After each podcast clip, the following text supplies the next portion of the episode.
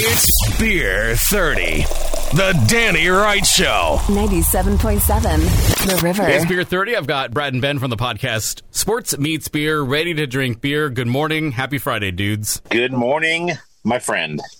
Hello. Well, it is DIPA, double IPA, and triple IPA season. so we've got another double IPA from uh, Parliament Brewing in Rohnert Park. This is Green Balloon, which did they do that on purpose for our recent, uh, I don't know, news cycle? I don't know, but if you're interested in our after we review this, uh, you guys should probably head down there before Joe Biden shoots this down. Well, it'll still be available over can, over uh, Canada and over uh, Montana.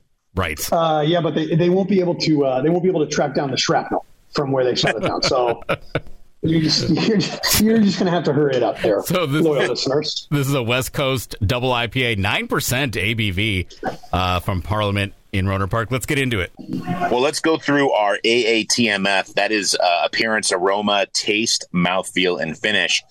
And pouring this into my beautiful beer clean glass, this has got a uh, striking orange hue to it. It looks like if you mixed a Modelo and Tang together. This is Very evocative, very evocative, and it's uh, not- it's that's- accurate. that's- but it's yeah, not that's not far off-putting, off. guys. It's No, not off-putting though. visualize that. Oh, that's really funny.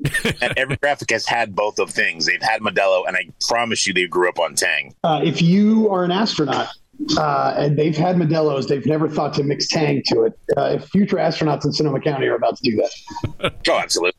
Super piney and super bright. I mean, it is back to what when we first started doing this segment, you know, five or six years ago.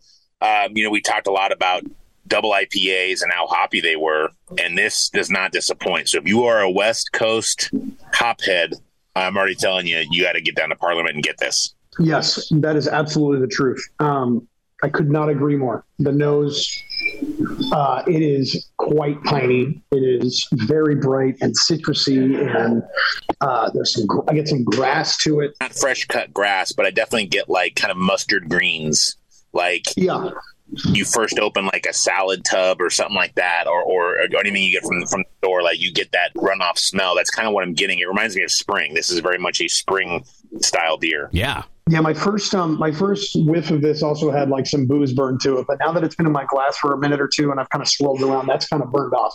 Um, which you know at nine percent, that's absolutely expected. But now that it's kind of burned off a little bit, um, I don't even get it. It's just this bright nose. It's great.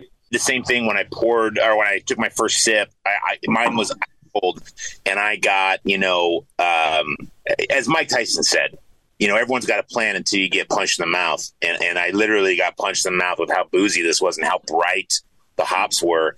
That was sip one. And then really once it got here and a warmer, it is really mellowed out and it's not quite as aggressive.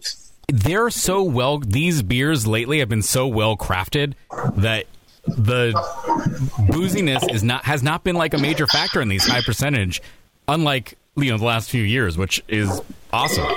Yeah, uh, the mouthfeel and taste on this, it is, you know, it's a little on the slick side, which is a good thing. You know, it's again expected at nine percent. Um, it's nice and dry in the finish. Uh, the hops are present throughout, um, which again, in a double, that's what you want. Um, you know, the way that that original nose hits you, it stays consistent um, through the whole thing, and then in that finish, is it's a, it's dry and there's a little bit of bready, like toasty bready malt in the finish. I want to talk for a second what you said, Brad, uh, Brad, about the the the slickness of it, and I want to make sure that people understand, like, because usually you get you have slickness uh, to a beer w- when regards to mouthfeel. A lot of times that means that there's something wrong with the beer. In this case, I think it's more it speaks more to the water balance versus you know the last thing you want is a double to be something you have to kind of choke down, and, Right. and if had an unbalanced beer before, you can understand this, where it's really hard to kind of like it's a it's like feels like you're chewing into the beer.